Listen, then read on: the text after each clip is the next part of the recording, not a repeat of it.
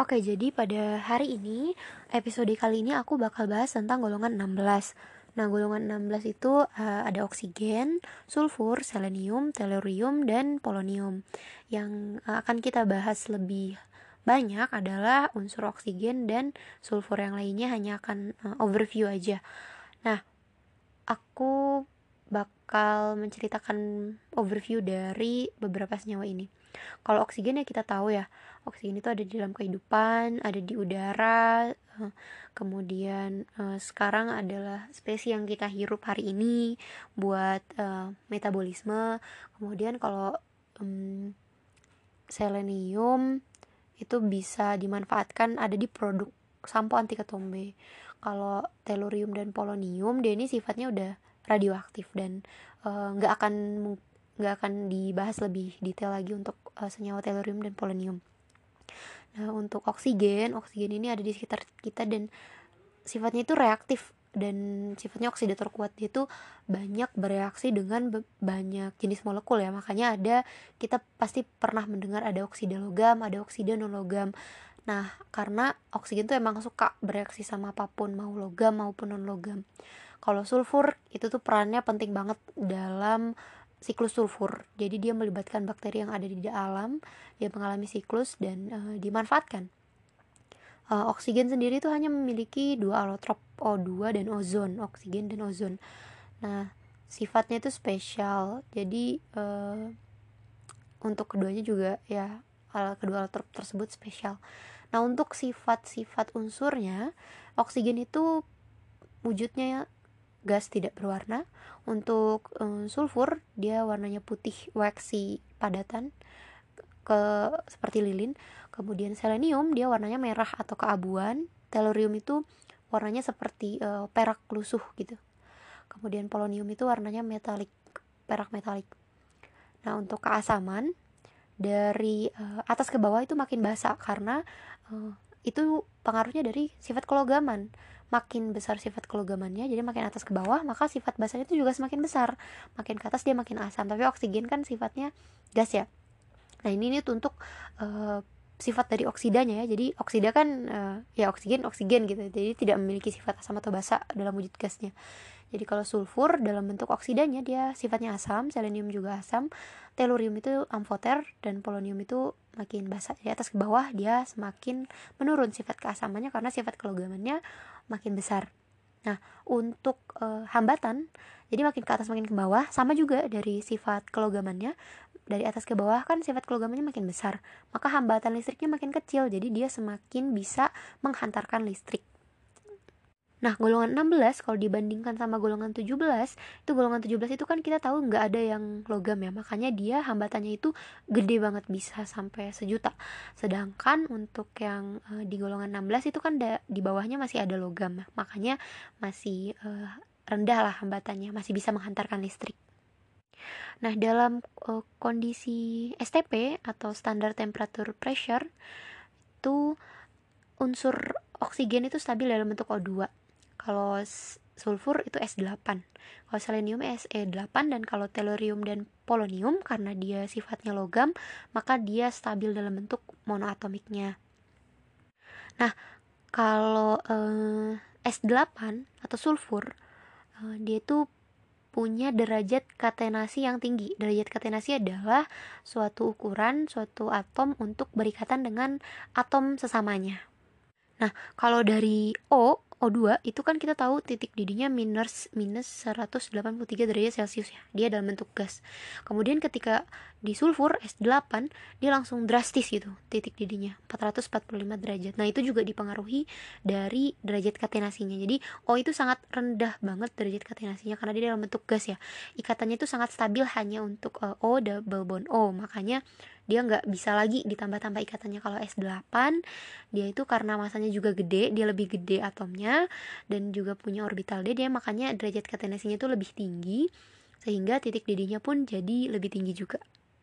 Dan bahkan atom sulfur ini e, derajat katenasinya itu lebih tinggi e, paling tinggi kedua setelah karbon Nah, jadi untuk pengaruh titik didih itu bisa kita tinjau dari massa molarnya dan juga dari derajat katenasinya untuk sulfur.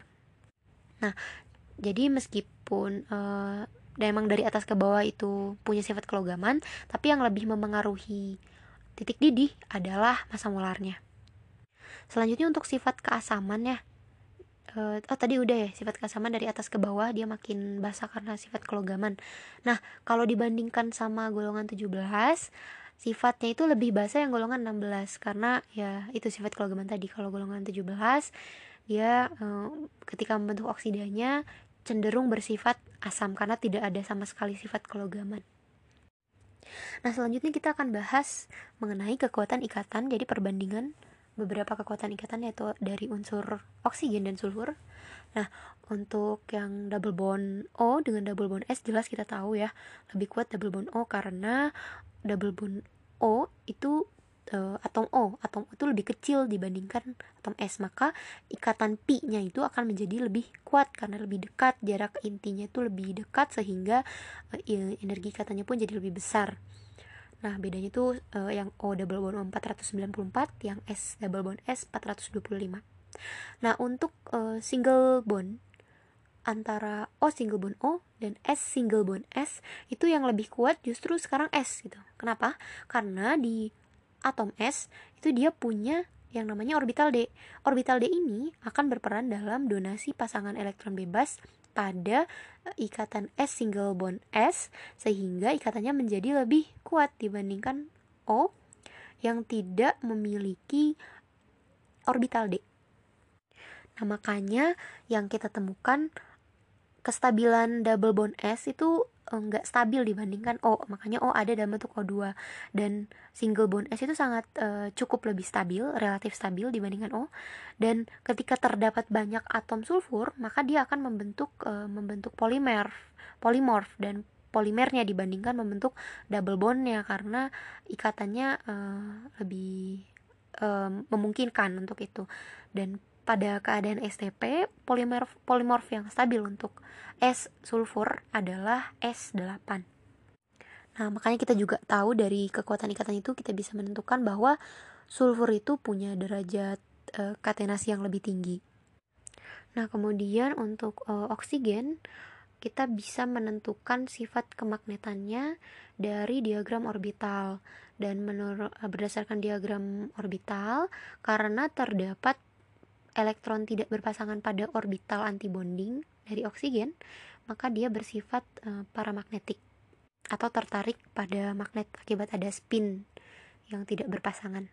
Nah, untuk orbital ikatan itu diisi berdasarkan aturan Hund Nah, kemudian untuk Aufbau itu kan berdasarkan level energi. Nah, makanya kita bisa tahu itu uh, arahnya diisi dari mana dari mananya itu dari aturan-aturan itu dan itu menyebabkan uh, si O2 bisa terjelaskan sifat keparamagnetikannya. Nah, kemudian untuk kekuatan ikatan dari oksigen, dia itu mampu membentuk keadaan singlet. Keadaan singlet adalah uh, ketika elektron tidak berpasangannya itu arahnya sama. Kalau eh orangnya beda gitu. Jadi ada yang ke atas ada yang ke bawah.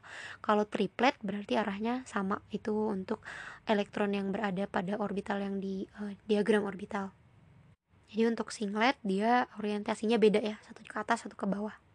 Nah ini tuh bisa juga ditemukan dengan alat yang namanya elektron paramagnetic resonance atau EPR. Nah, untuk menentukan spinnya, kita menentukannya dari alat namanya ESR atau uh, elektron spin um, elektron spin resonance. Nah, oke, okay, allotrop uh, yang tadi aku udah singgung mengenai allotrop oksigen yang ada O2, ada O3, ada oksigen, ada ozon. Nah, apa sih bedanya allotrop dan polimorf gitu? Kalau alotrop itu unsurnya sama, strukturnya beda.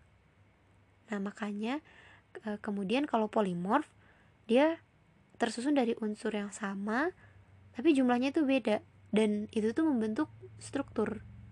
Nah, jadi kalau alotrop tuh kayak misalnya e, sama jumlah atomnya tapi strukturnya itu bermacam-macam kayak yang kubus, kuboid, FCC, BCC. Nah, kalau polimorf jumlahnya beda. Nah, jumlahnya itulah yang membentuk struktur. Dan beda-beda juga. Nah, untuk um, ozon dia ini spesial ya karena yang kita tahu dia ada di uh, stratosfer dari atmosfer kita. Nah, O3 itu dia fung berfungsi untuk melindungi kita dari paparan sinar um, UV ya. Kenapa sih dia bisa melindungi gitu? Karena ozon itu pada panjang gelombang UV di bawah 300 nanometer dia nyaris menyerap hampir 100% dari sinar UV. Nah, hal ini menyebabkan sinar UV nggak sampai kan ke bumi. Makanya kita jadi lebih terlindungi karena adanya ozon pada atmosfer kita. Nah, tapi pada panjang gelombang sinar tampak, ozon itu dia uh, kurang bisa um, menyerap ya absorbansinya kecil. Nah, makanya kalau ada suatu senyawa yang kita kenal itu ada CFC yang ada di kulkas Nah, itu sebenarnya dia bereaksi dengan oksigen. Nah, terbentuklah lubang ozon yang bisa menyebabkan uh, pengurangan perlindungan dari sinar UV ke bumi.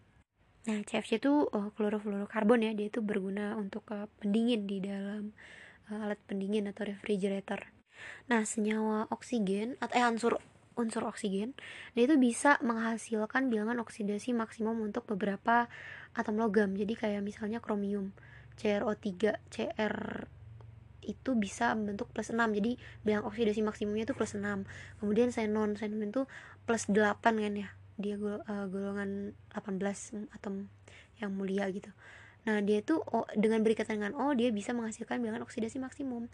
Nah begitupun uh, OSO4 misalnya dia bisa membentuk plus 8 nah untuk bilangan uh, oksida bilangan oksidasi ini kita bisa menentukan jenis-jenis asamnya. Jadi kalau misalnya semakin tinggi bilangan oksidasi dari suatu oksida logam maka sifat keasamannya itu semakin tinggi. Dan kalau semakin rendah maka dia cenderung sifatnya basa jadi kalau e, di tengah-tengah nilainya itu cenderungnya amfoter. Ini khusus untuk oksida logam. Nah kalau non logam justru sebaliknya. Nah, semakin tinggi bilangan oksidasi dari suatu atom non logam yang berikatan dengan oksigen, maka dia semakin asam sifatnya. Sedangkan semakin rendah berarti dia semakin netral.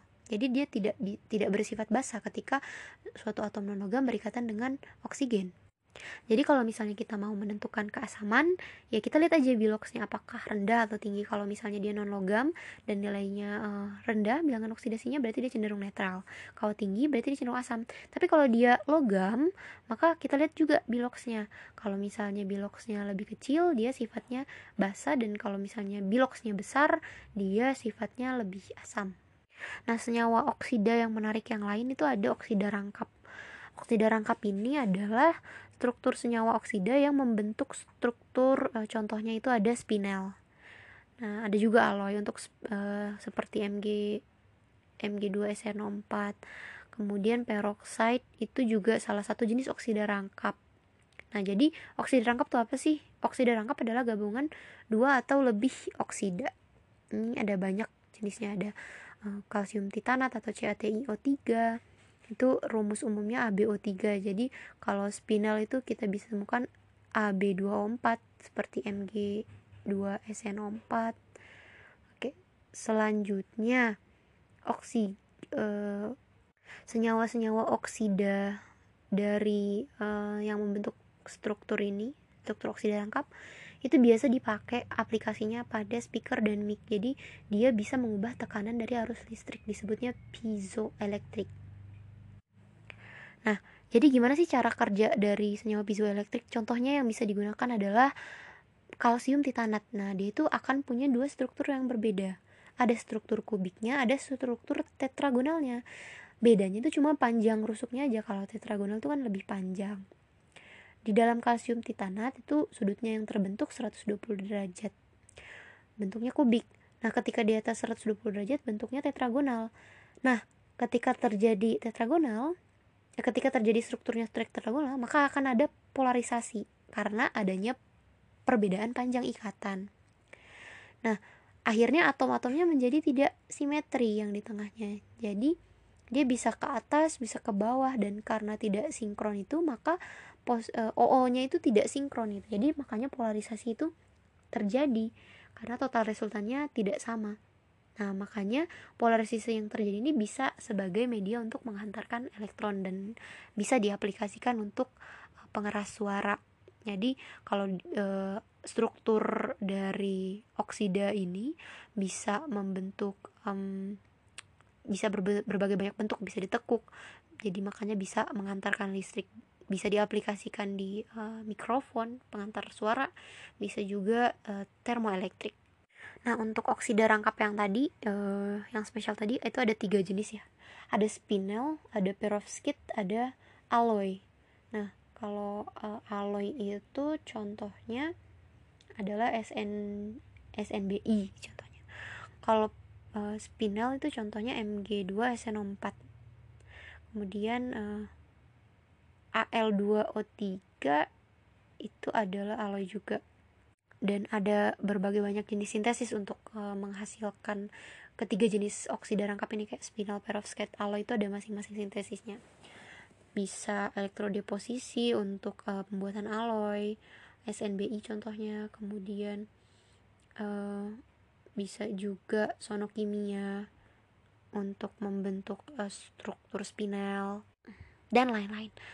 Mungkin itu itu dulu bagian dari oksigen oh ya sama ada e, senyawa oksigen yang spesial yang lainnya itu adalah peroksida nah hmm, peroksida ini dia spesial ya dia e, merupakan molekul yang tersusun dari atom oksigen dan hidrogen dan dia bisa mengalami disproporsionasi menjadi O2 dan H2O. Nah, H2O2 atau peroksida ini sangat tidak stabil dan e, secara termodinamik ya tidak stabil.